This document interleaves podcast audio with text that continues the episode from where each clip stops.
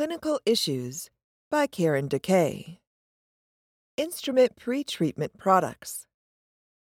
Question: Can instrument pretreatment products be used inside the O R? If so, when should they be applied? Answer: According to the A O R N, Guideline for Cleaning and Care of Surgical Instruments, instrumentation should be cleaned and decontaminated as soon as possible after use and should be kept moist until it can be cleaned. Recommended actions to ensure instruments remain moist include applying a water-moistened towel or an instrument cleaner according to the manufacturer's instructions for use, I F U.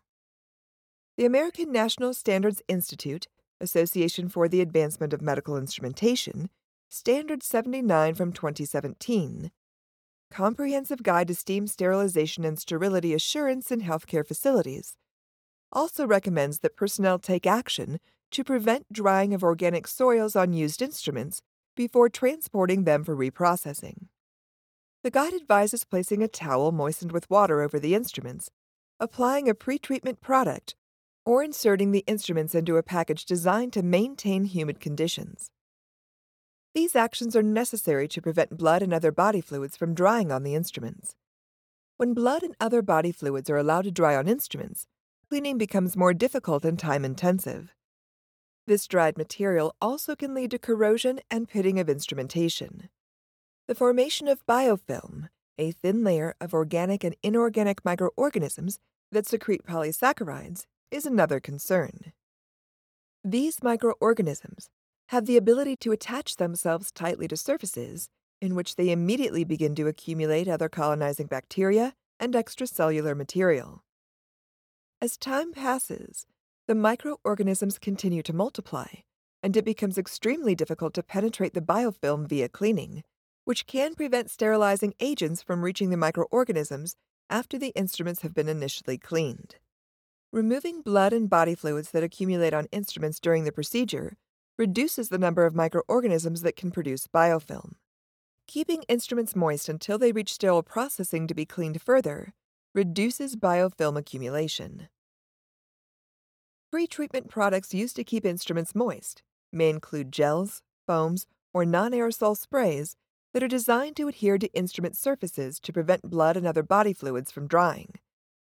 Surfactants, compounds that lower surface tension and act as wetting agents, strengthen the adhesiveness of pretreatment products and allow them to spread easily and weaken the cohesiveness of other substances.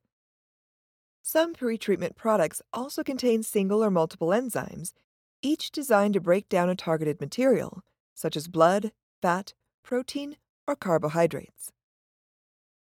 The recommended practice is to apply a pretreatment product before transporting used instrumentation to sterile processing. However, if the pretreatment product is an aerosol, it can be harmful to patients and perioperative personnel. Aerosols are a gaseous form of matter that contain a suspension of solid or liquid particles. These airborne particles can range in size from zero point zero zero one micrometers to more than one hundred micrometers and can be transported short distances. For example, less than one meter, or long distances, for example, greater than one meter. Aerosols can serve as transportation vehicles for pathogens in the O R environment. Cleaning chemicals and other products that are aerosolized could cause a health risk to workers or patients by triggering acute or chronic respiratory symptoms. Aerosols also can land in unintended areas, such as the surgical incision site, on sterile supplies, or on the sterile field, leading to contamination. An interdisciplinary team of key stakeholders, for example, sterile processing personnel, perioperative R Ns, infection prevention personnel, should evaluate pretreatment products to ensure that they are safe to use before purchasing them. The team should consider the following questions. one. What is the viscosity of this product?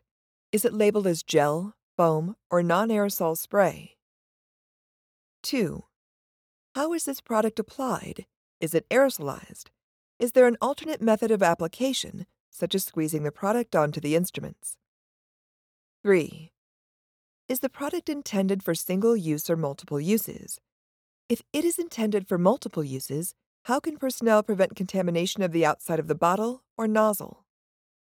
And four, what are the exposure controls and personal protection measures indicated in the safety datasheets that accompany the product?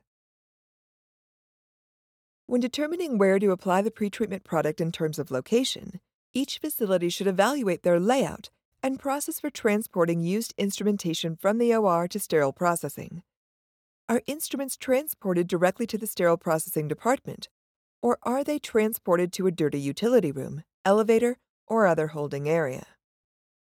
If personnel apply the product in one of these holding areas, rather than in the O R, are the areas located close enough to the O Rs for the product to be applied without delay? The interdisciplinary team also should review the manufacturer's I F U to ensure safe and timely application of the product.